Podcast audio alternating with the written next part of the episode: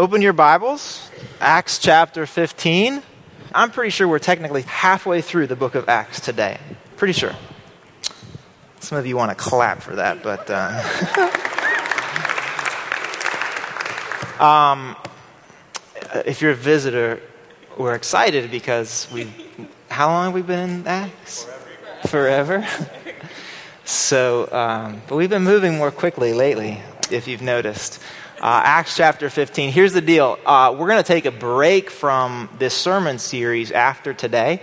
So, next week is our Gospel and Culture Conference, like I mentioned a minute ago. So, let me just tell you how that's going to work. Friday night, 7 o'clock, is our opening session. We're going to do worship together. Our worship team's been working on this for a few weeks. We're going to do some really good worship together. And then our speaker, Skye Jethani, is going to be opening the conference. Skye is a friend of mine. Some of you know Skye. Recently wrote a book called The Divine Commodity about the collision of American consumerism and the American church. And uh, very insightful. Uh, some, some hard things, but some stuff that I think is going to resonate with our congregation. Skye is not a pessimist. Uh, as, as, hard as, as some of the things he says are, uh, Skye's very, he has a, a, a well formed Christian imagination. So the way that he's going to engage us is going to be very creative. Uh, it's going to tap into the arts, and I think you're going to uh, really, really appreciate that. So Friday, 7 o'clock, our opening session. We're going to do some light refreshments and Q&A afterwards for folks who want to stay around. Saturday, 6 o'clock, we're doing our first summer picnic of the year out on the boulevard. So hope you can join us for that. It's going to be $5 like it always is. We'll hang out for a while on the boulevard. 7 o'clock, our second session. Again, opening worship. Skye will speak. Some more uh, Q&A afterwards. And then Sunday, we'll wrap things up. Skye's going to be preaching. Does that make sense how that's going to work? Really hope you guys can be here for that. We've designed this with you in mind, like I said before, but then we've invited over 60 churches in the city of Chicago to join us. So make sure to be here. Feel free to invite somebody to, to join you. So that's next Sunday. And then the following four Sundays, we're going to do a little mini sermon series that we're tentatively calling the Urban Churches of Acts. And what we're going to do is four different preachers are going to take four different cities from the book of Acts, and we're going to examine life in those cities and we're going to examine the early church in those cities. How did they respond to the culture and the pressures around them? Uh, and I think what we're going to find as we look at these very diverse cities is that the issues that that early church faced are very similar to some of the stuff we face in Chicago today. So, four different preachers, four different cities, the urban churches of Acts, and then we'll be back to finish out to finish to finish out the uh, our, our, our, sermon series. So today acts chapter 15 uh, this is a, an interesting text. Uh, one, one commentator calls this the watershed chapter of the entire book.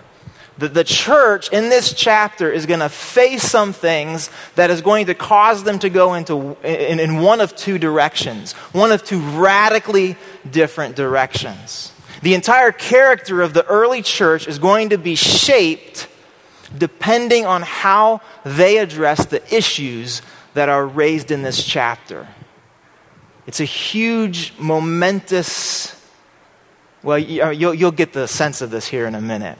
But this is, this is my challenge this morning. It's not going to be a stretch for you to see the, the big implications of this, of this chapter. You're going to be able to understand pretty quickly the global implications for what happens in this chapter, the historical importance of it. What's going to be more challenging for me and for you is to see our place in the story this morning. Does that make sense? You're going to be able to see the big implications really easily. What's going to be a stretch for you and for me is to see how we fit within this story. Does that make sense? So, so here's my request just stretch with me this morning. I can't do this for you. I can't tell you this is how you fit into this story. I'll try to do my best. I'll try to point out some things, but I need you to join me in exploring this text and ask, how does this impact me today? Okay? Are you willing to do that? That would be great. Uh, Nicole, I've asked Nicole to read the text this morning, mostly because I'm a little bit lazy, um, but also just to get another voice. So, Nicole, if you could come, please, and read this chapter. Acts chapter 15, verse 1. Certain individuals came down from Judea to Antioch and were teaching the believers Unless you are circumcised according to the custom taught to Moses, you cannot be saved. This brought Paul and Barnabas into sharp dispute and debate with them. So Paul and Barnabas were appointed, along with some other believers, to go up to Jerusalem to see the apostles and elders about this question. The church sent them on their way, and as they traveled through Phoenicia and Samaria, they told the Gentiles, they told how the Gentiles had been converted. This news made all the believers very glad. When they came to Jerusalem, they were welcomed by the church and the apostles and elders to whom they reported everything God had done through them. Then some of the believers who belonged to the party of the Pharisees stood up and said, The Gentiles must be circumcised and required to keep the law of Moses. The apostles and elders met to consider this question. After much discussion, Peter got up and addressed them. Brothers, you know that some time ago God made a choice among you that the Gentiles might hear from my lips the message of the gospel and believe. God, who knows the heart, showed that he accepted them by giving the Holy Spirit to them, just as he did to us.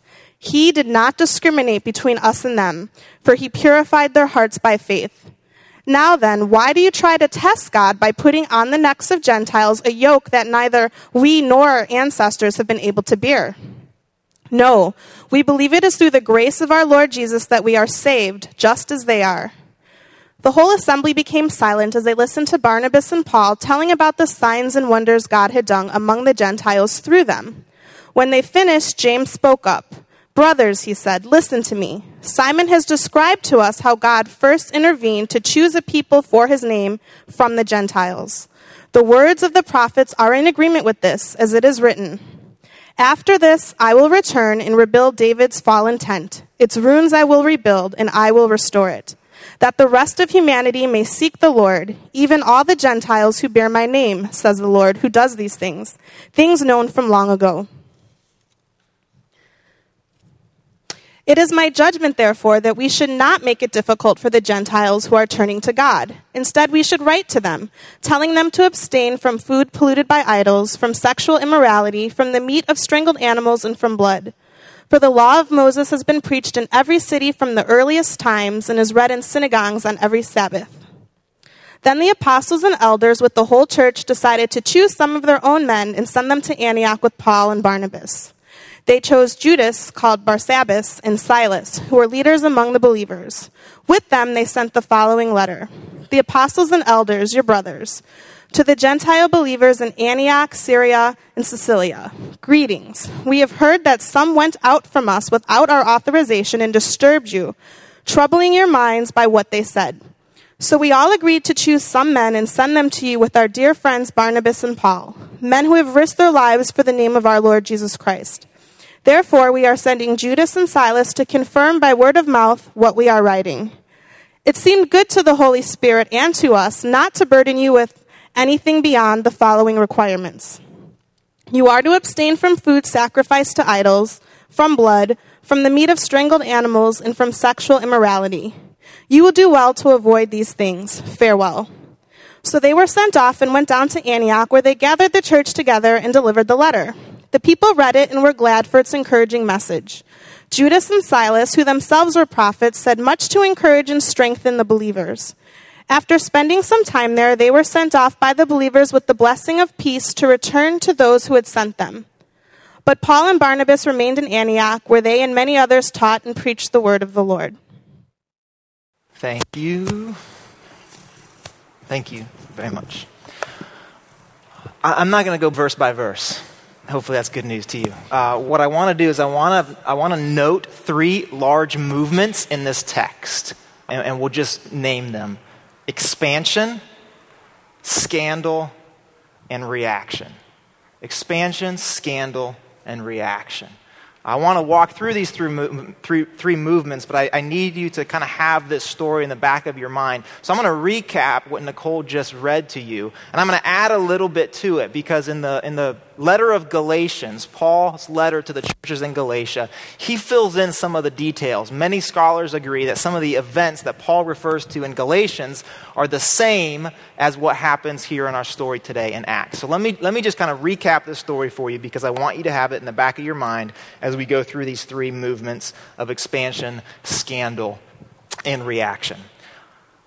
Uh, there's a church in Jerusalem there's a church in Antioch. Church in Jerusalem is sort of the center of Jewish Christianity. The church in Antioch, the, the center of, of the Gentile Christianity, the new Gentile church. Peter, one of the apostles, goes and visits the church in Antioch. He leaves the church in Jerusalem and goes and visits the church in Antioch. And while he's there, he has meals. He shares food with the Gentile Christians. You may remember, if you've been around a little bit, that at one point God came to Peter and said, You need to go to the home of Cornelius, a Gentile man and his family, eat with them, proclaim the gospel. This was a big deal because Jews didn't eat with Gentiles, wouldn't go into their homes, wouldn't eat their food. But God commands Peter to do this. So it's not too strange to us that Peter, this Jewish man, goes to Antioch, this Gentile city, and eats with, hangs out with Gentile Christians. Word of this probably got back to Jerusalem, and some of the Jews in Jerusalem began making life difficult for the Jewish Christians, coming to them and saying, What's this we hear about one of your Jewish leaders eating with Gentiles, breaking our dietary laws? What's this all about? And so it seems that James, who was the brother of Jesus and sort of the head of the church in Jerusalem, sent some men to Antioch maybe some Pharisees, some men who used to be Pharisees who converted to Christianity, Jewish believers, sends them to Antioch, and they confront Peter. What do they say to him? We don't really know, but probably something along the lines of, hey, you eating with Gentiles is making life really difficult for us back in Jerusalem. You need to stop. And so he does. Peter withdraws from fellowship. He stops eating with the Antioch Christians, with the Gentile Christians. And, and we learn from Paul that not only did, did Peter pull back, but other Jewish Christians in Antioch pulled back. Even Barnabas, Paul's right hand man, pulls back from fellowship with the Gentile Christians. Paul is furious and he confronts Peter publicly and he says, What, what are you doing? What, how, how can you pull back from fellowship with our brothers and sisters who are Gentiles? This is completely inappropriate. There's, there's sort of this public debate that ensues, and the church decides that they need to send Peter, Paul, and Barnabas and these Jewish representatives back to Jerusalem to hash this thing out, to figure it out once and for all.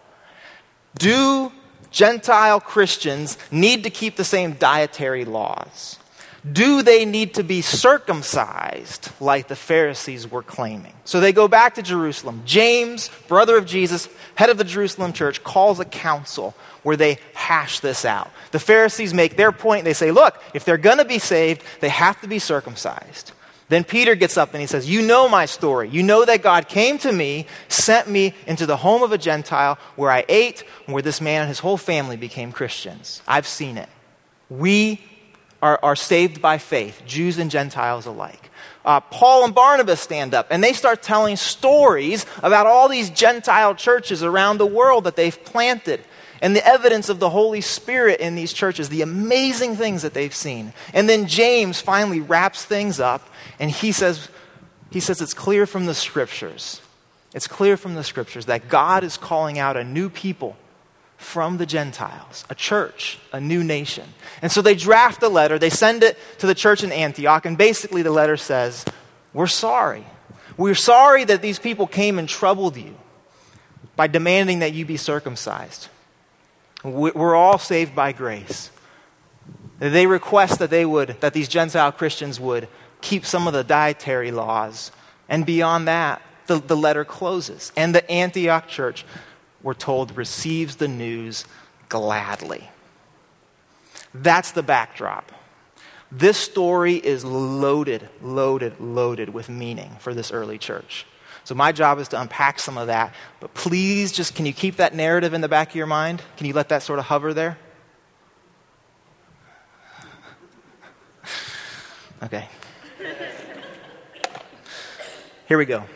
First theme, first movement, expansion. The church is exploding at this time. Paul and Barnabas have been traveling all over the Roman Empire. First, they started by going to the Jewish synagogues in these different cities, and they would proclaim the gospel. Then they would begin proclaiming the gospel to those Gentiles who had converted to Judaism or who were God seekers.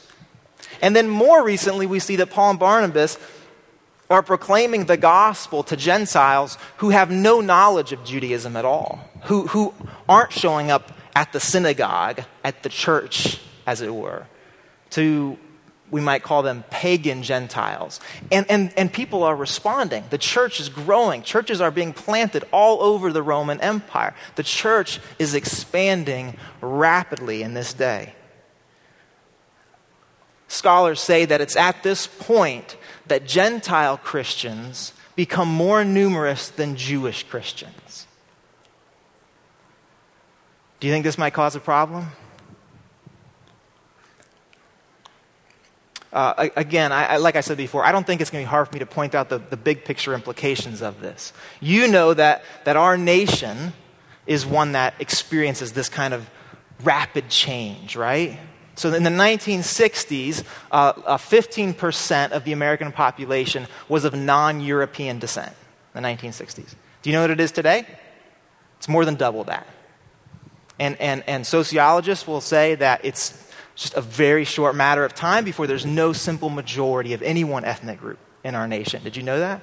Rapid change. So we, some of us know this, this sense of, of the world changing very, very quickly. The, the church in our day is changing radically. It used to be that when people pictured the average Christian person in the world, they pictured a, a, a white European male for hundreds and hundreds of years. Do you know who the, who the stereotypical Christian is today? an African woman.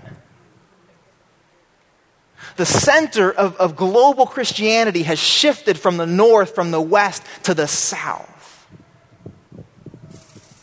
So that today, there are more Christians worshiping on a Sunday morning in China than there are in all of Europe. More believers gathering for worship on a Sunday morning in China than in all of Europe. There are more Anglicans, people uh, uh, uh, who belong to the Anglican Church, in, in four African countries than in all of the United States, Canada, and the United Kingdom combined. Half of all worshipers in London on a Sunday morning are African immigrants. Do, do, do, do, you get the sense here of how our view of Christianity, of global Christianity, is changing very, very rapidly. Some of you, this is second nature. You're like, yeah, duh, I know this. But for others of us, this is significant. The world is changing very, very rapidly. We find ourselves in a similar position as did this early church. And like I said before, the Gentiles are now converting not from Judaism, but from a variety of religious, spiritual, not spiritual backgrounds. And so you know what some of the Jewish Christians are whispering kind of behind the scenes? They don't, they don't know our traditions. They don't know our history. What's going to happen to our values, to our morals, with all these pagan Gentiles becoming Christians? We don't face anything like that today, right? See, there's this thing that happens when, when someone who's in the majority all of a sudden finds the world that's turning upside down. Oftentimes, people respond with fear. And we will see some of that in the text this morning. And again, we don't know anything about that, right? Some of you will remember the, uh, the really horrible shootings at Virginia Tech a few years ago. You guys remember that? Um, and when it came, came to light that the, the perpetrator was a, a Korean immigrant, there was a, a, a political commentator who, who said this. Nate, can we put up this quote? Almost no attention has been paid to the fact that he was not an American at all, but an immigrant, an alien. What was Cho doing here? How did he get in? He was among the 864,000 Koreans here as a result of the Immigration Act of 1965, which threw the nation's door open to the greatest invasion in history. An invasion opposed by a majority of our people. 36 million, almost all from countries whose peoples have never fully assimilated in any Western country, now live in our midst. Cho was one of them. I don't have to tell you how ridiculous, wrong-headed, ignorant this is. But this is, this is, this is not a, an uncommon response. This person, this white male, is finding himself in a country that's changing radically. This week, um, I saw this story from a, a major news network. Um, and, and there's these commentators who were discussing a story out of Europe where some scientists have found that there's more cases of Alzheimer's in the United States than there are in Finland and Sweden. Did anybody else see this story? So this guy was trying to make sense of this.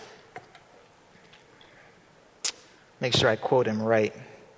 So he says, So why is this? Why is this happening? And his theory, because we, talking about Americans, keep marrying other species and other ethnics. Whereas the Swedes marry other Swedes and the Finns marry other Finns, so they have a pure society.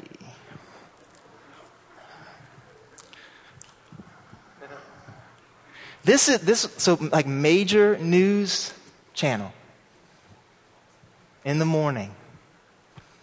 Person getting paid to comment on the news.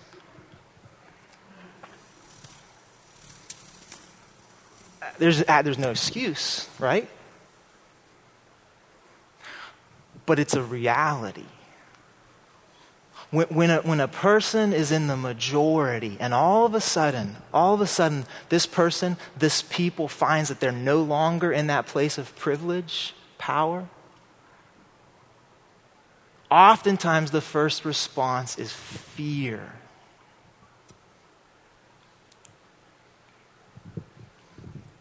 And it'd be nice to say that the church is above that, that Christians are above this, that we never get afraid, that those of us who've been in positions of power or privilege, that we, we're quick to let that go. But we, we know that's not the case. And I tell these two quick stories because I want you to get a taste of the tension that was in the air.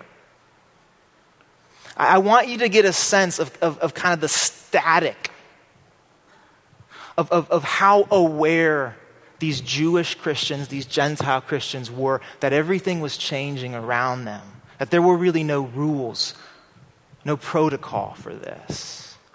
And so this, there's this question how are they going to respond to this uncharted territory? And we know how certain people in our time, in our culture, respond, but how is this early church going to respond? Antioch, like I said, is the center of the Gentile church. So it makes sense that this is where this confrontation is going to happen. The church has expanded. The, the Christian family now looks very differently than those first Christians expected it would. And this confrontation happens first in Antioch. What, what is the equivalent of Antioch in our day, do you think? I think we might be living in it. I think major cities, especially major American cities, where we have a lot of, of diversity, where we have new immigrants, old immigrants, where we have uh, a, a constantly changing urban landscape, where we have literally the global church represented in our. I, I think maybe our city is Antioch. Again, I don't think I have to work real hard to convince you of this. I think if you have any awareness at all, which you do, you're aware of the tension that exists. You're aware of the questions that are in the air. You're aware of the fear that some people carry with them.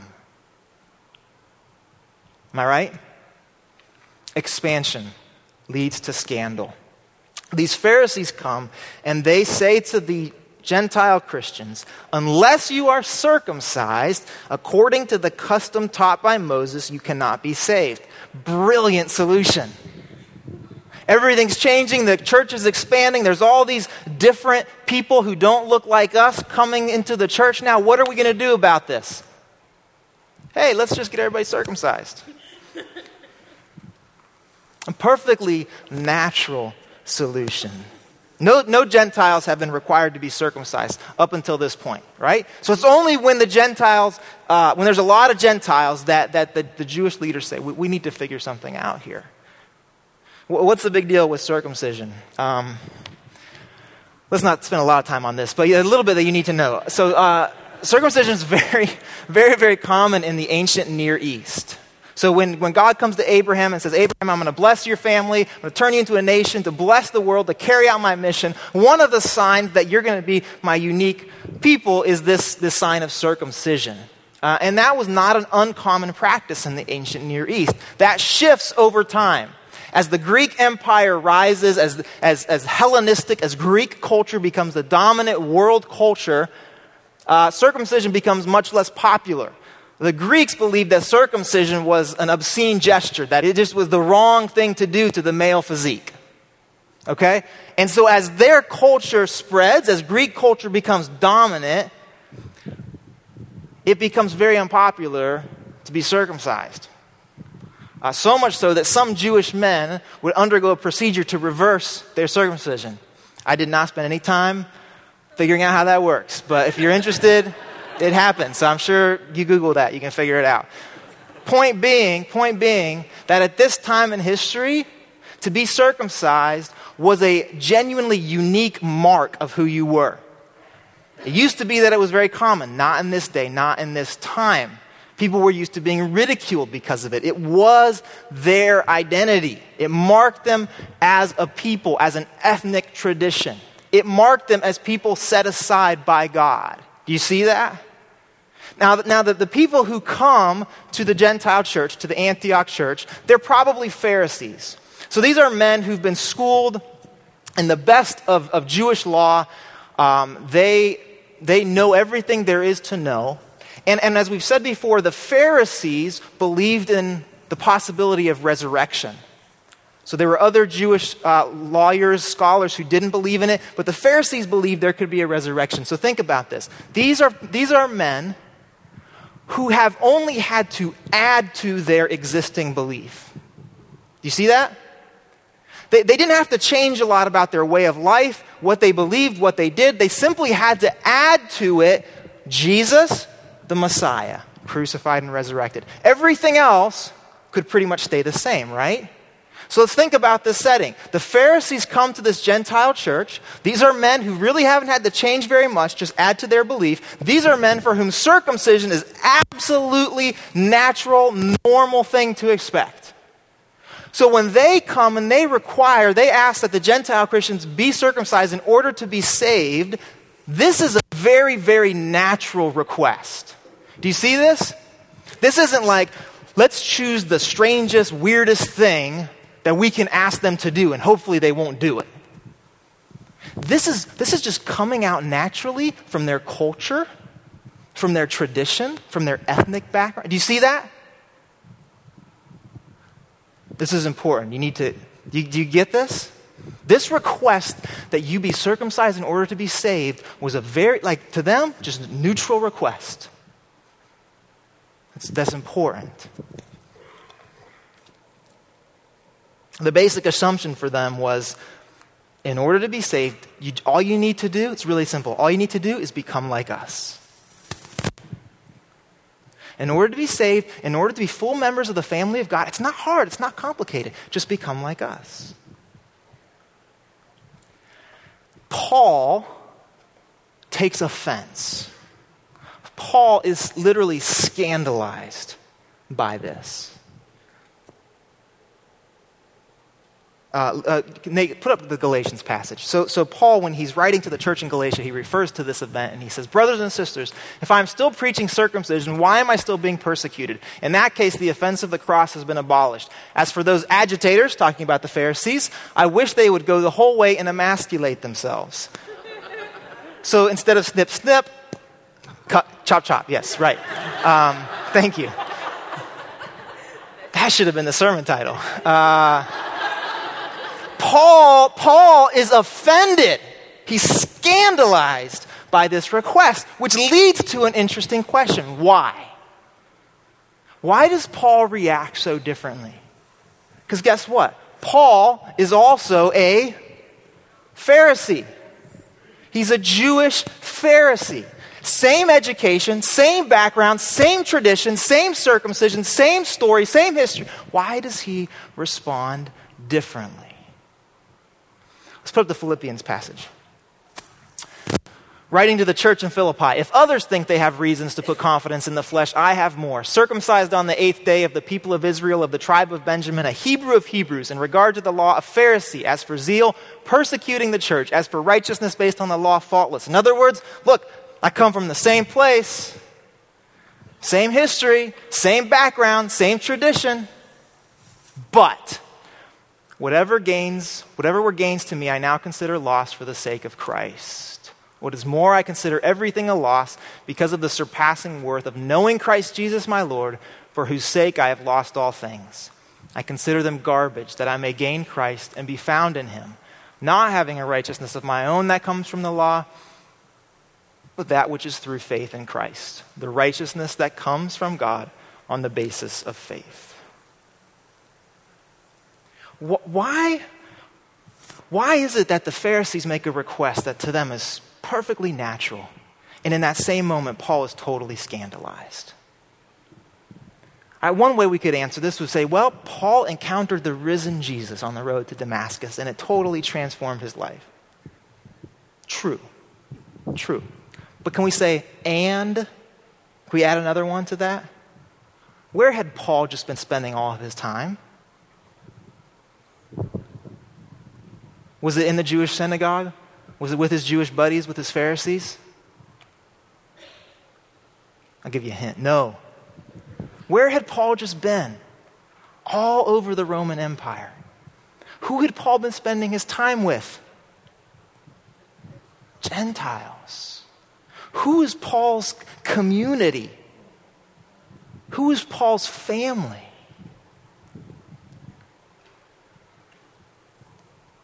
See, Paul, Paul has experienced what God is doing in the Gentile church. Paul has seen pagan people have their lives totally transformed by the gospel. Paul has seen churches start where his Pharisee buddies would have never thought possible. Paul has seen women and men and children come to faith in Christ in very surprising places. Paul has been doing life with people who come from a radically different place than he does.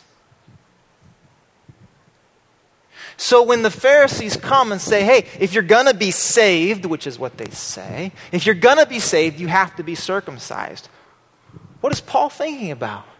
He's thinking about his Gentile family who are saved, who have been saved, who are full members of the family of God.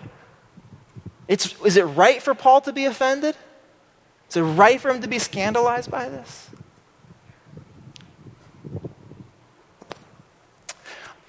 this is one of those challenging things for me in this sermon. This is where I need you to stretch a little bit.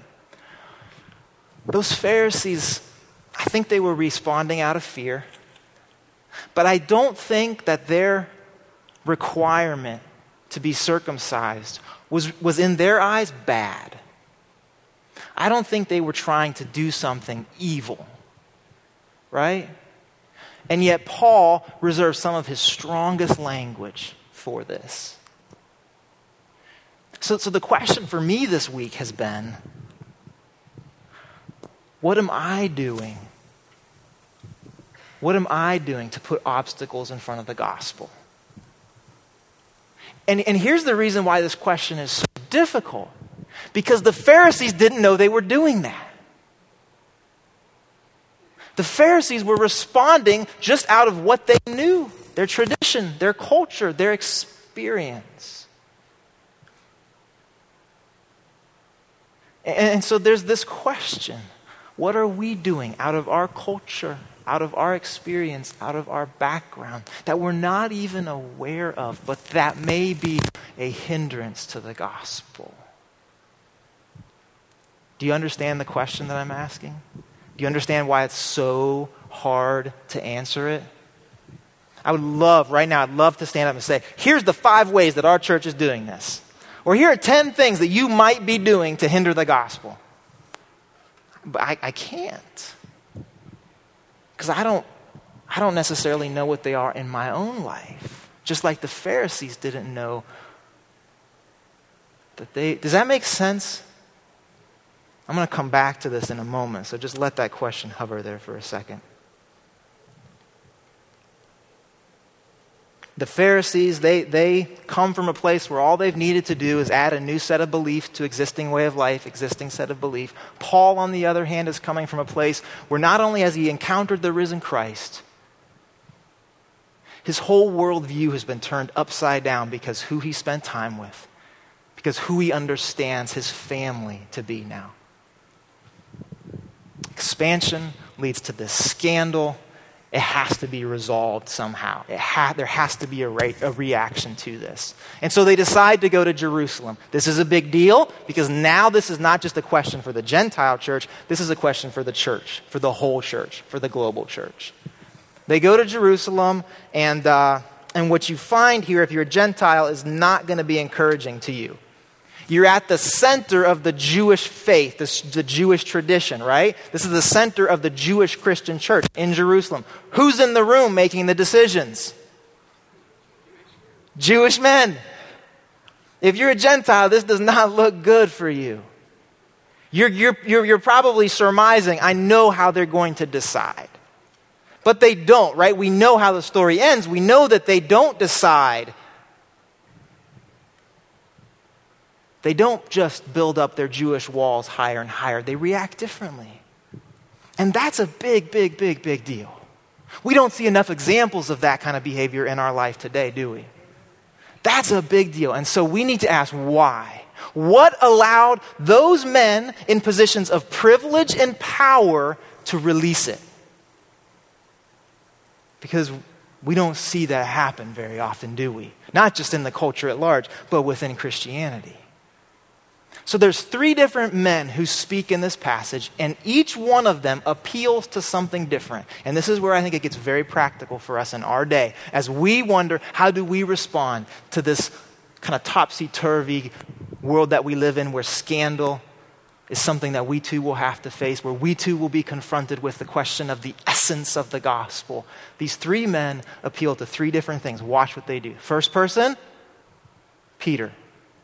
After the Pharisees make their case, Jewish uh, Gentile Christians have to be circumcised. Peter, what does he say? He says, "You know my story. God directed me to go to the Gentiles. God directed me to eat with the Gentiles. God showed me that He shows no favoritism. God came to me and made it very, very clear that we are all, Jews and Gentiles alike, saved only by faith. What is, what is, what is Peter appealing to? God's direct guidance. Peter is saying, God made it very clear to me. Then Paul gets up. What does Paul do? He tells stories. It's just a short little verse there, but I'm guessing because we know that Paul could do some talking, that these stories went on and on and on.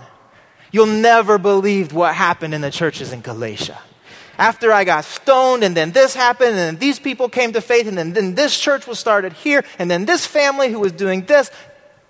Story after. What is Paul appealing to? The evidence of the Holy Spirit in people's lives. Paul's saying, look, if, you if you saw the things that I saw, you, you, wouldn't, you, wouldn't, you wouldn't doubt that the Holy Spirit of God is active in the lives of people who don't know anything about circumcision, who, who wouldn't know the first thing about keeping our dietary laws. Paul says the Holy Spirit is active. Peter, direct guidance. Paul, evidence of the Holy Spirit. And then, this is sort of the climax James. James is the brother of Jesus. James is the head of the, the Jewish church. James, in other words, has the most to lose. What does James appeal to? Where does James go? He goes to the scriptures. James appeals to the scriptures and he says, Look, we've, we've heard what Peter has said. We know that this lines up with the story of, of this in the scriptures.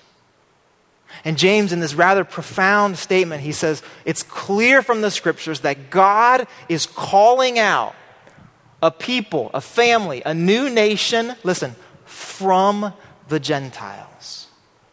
This is big because the Jews were used to talking about themselves in contrast to the Gentiles, distinct from the Gentiles. And what does James, the privileged, powerful position, the, the brother of Jesus, head of the Jewish church, what does he say?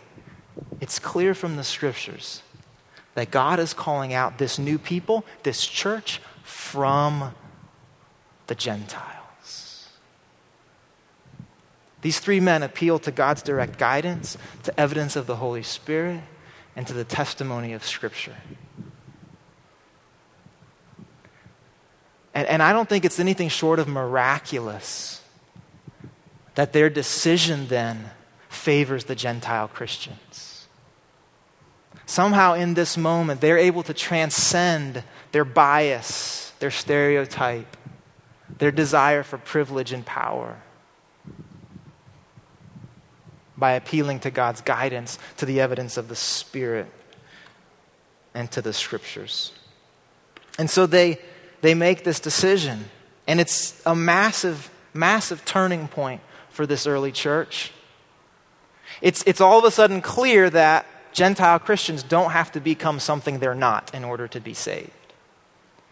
Gentile Christians aren't going to be required to take on someone's tradition and history that's not their own in order to be fully accepted into the family of God. Uh, this is how Dr. Uh, Soong-Chan Rah puts it uh, in his uh, recent book. The Jerusalem Council, depicted in Acts 15, releases the church from Jewish captivity and launches the church forward to continue pursuing the shalom community. The gospel goes forth into all corners of the world, moving towards the picture of Revelation 7 when every nation, tribe, people and language will gather to worship before the throne of God. What is he saying? It's at this moment that the church is released from its Jewish captivity. It's freed up to pursue the mission of God wherever God leads to all corners of the earth, leading one day to what Revelation 7 says will be every tribe, people, nation worshiping together at the throne of God. Do you see the turning point that this is for the early church?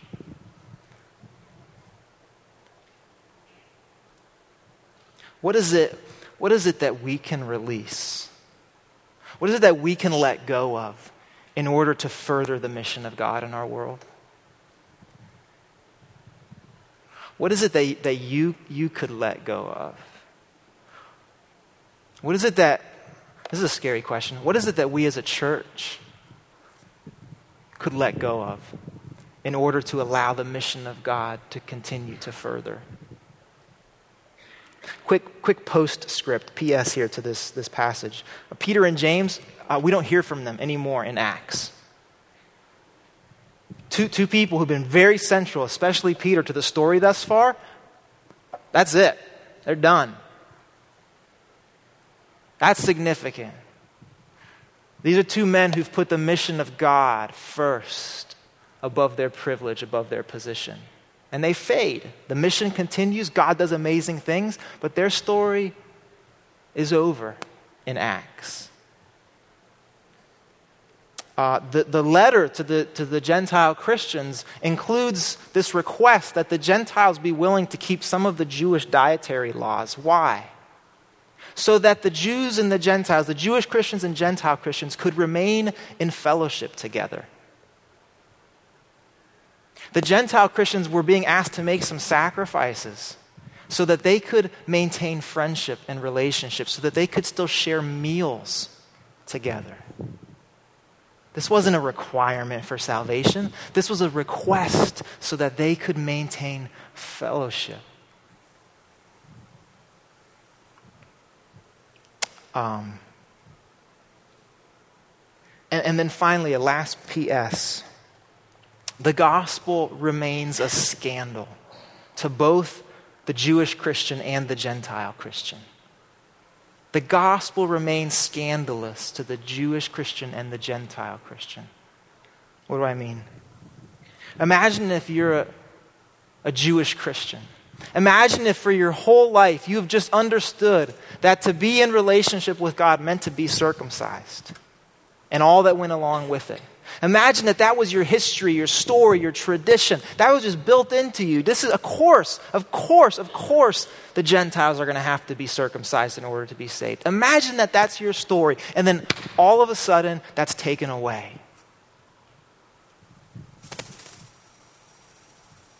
That's, that's hard. The, the gospel remains scandalous to the Jew because they're confronted with this reality.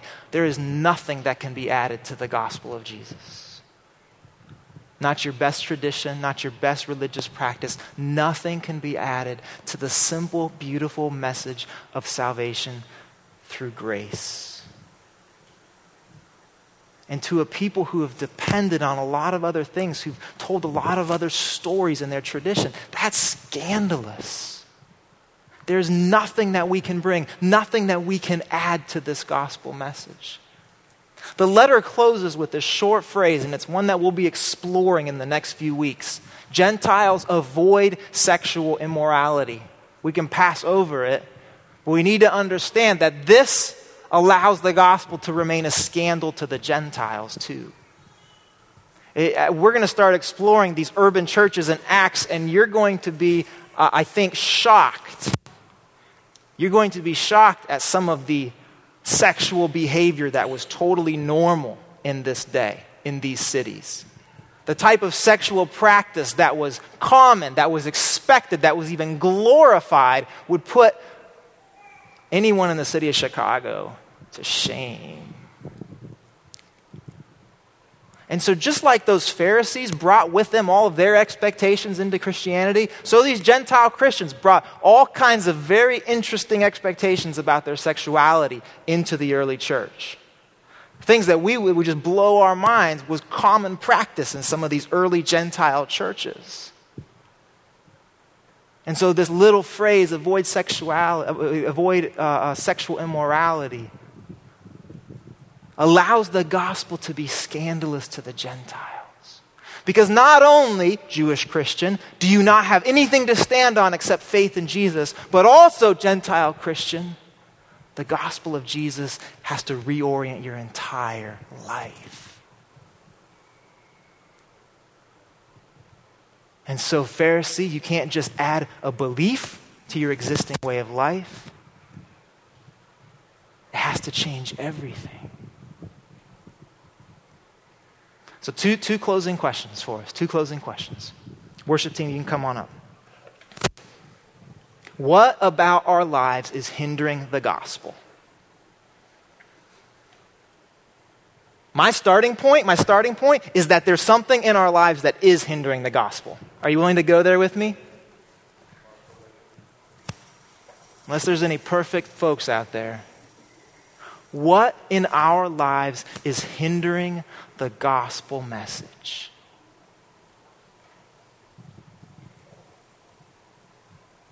I can pretty much guarantee that it's not going to be something real obvious. It's going to be something that we think is pretty normal, pretty neutral. Are you, are you willing to ask that question this week?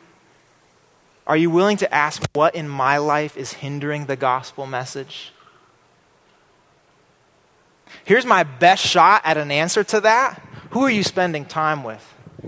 Because if our time is spent only with people of our tradition, of our background, of our story, guess what? It gets real hard to answer that question. But if we have Paul's experience, where his family, his community, all of a sudden includes people of vastly different perspective than him, then guess what? He gets offended.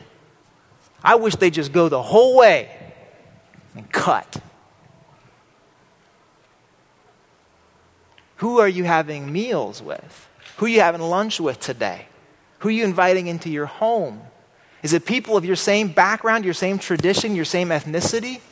Or, like Paul, are you in relationship with people whose perspective, whose story is going to radically alter your idea of what the gospel is all about? So that's the first question. What about our lives is hindering the gospel? And then, secondly, is the gospel still a scandal to you? Is the gospel still a scandal to you, or has it become passe? Has it become normal? Has it become your security blanket? Because for those Jewish Christians and those Gentile Christians, the gospel was a scandal. Is there anything, church, that you are relying on for salvation, that you've added to for salvation, to the gospel? The gospel is a scandal to you. Is there anything in your life that hasn't been radically reoriented around the death and resurrection of Jesus? Church, the gospel is a scandal to you too. Let's pray. God, thank you Thank you that we rely solely on your grace and on your mercy. Uh, th- these, these kind of moments in your scriptures can overwhelm me. I can very quickly feel helpless. I can very quickly feel like there's, there's no way that, that we can ever be aware enough to know if we're hindering your gospel. Uh, how, how is it possible for uh, uh us to remain in that place where our lives are constantly reevaluated by the truth of Jesus' death and resurrection, I can get overwhelmed really, really quickly. Holy Spirit of God, would you please encourage our hearts? Would you please give us the courage to ask the hard questions about ourselves and our church, about how we spend our time, about who we're spending our time with? Would you, would you allow us to be just totally honest about whether all of our lives has been subject to your gospel. Would you allow us to be honest and ask whether we have added, added even one single thing to the simple saving gospel of Jesus? And give us the courage to look. Be merciful with us as you show us the answers. And then give us the grace to move forward. We pray in Jesus' name. Amen.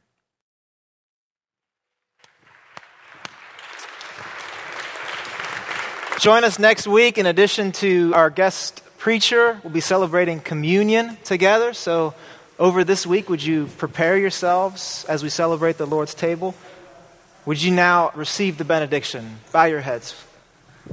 And now, God, would you send us out as people whose lives are an open door to your gospel? Lord, would our city look at us, our lives, and see the beautiful, gracious message of a Son, of the Son of God, crucified, resurrected. Holy Spirit, send us forth in your strength and your power. You are the everlasting God. We depend on you, not on ourselves. We look to you, not to ourselves.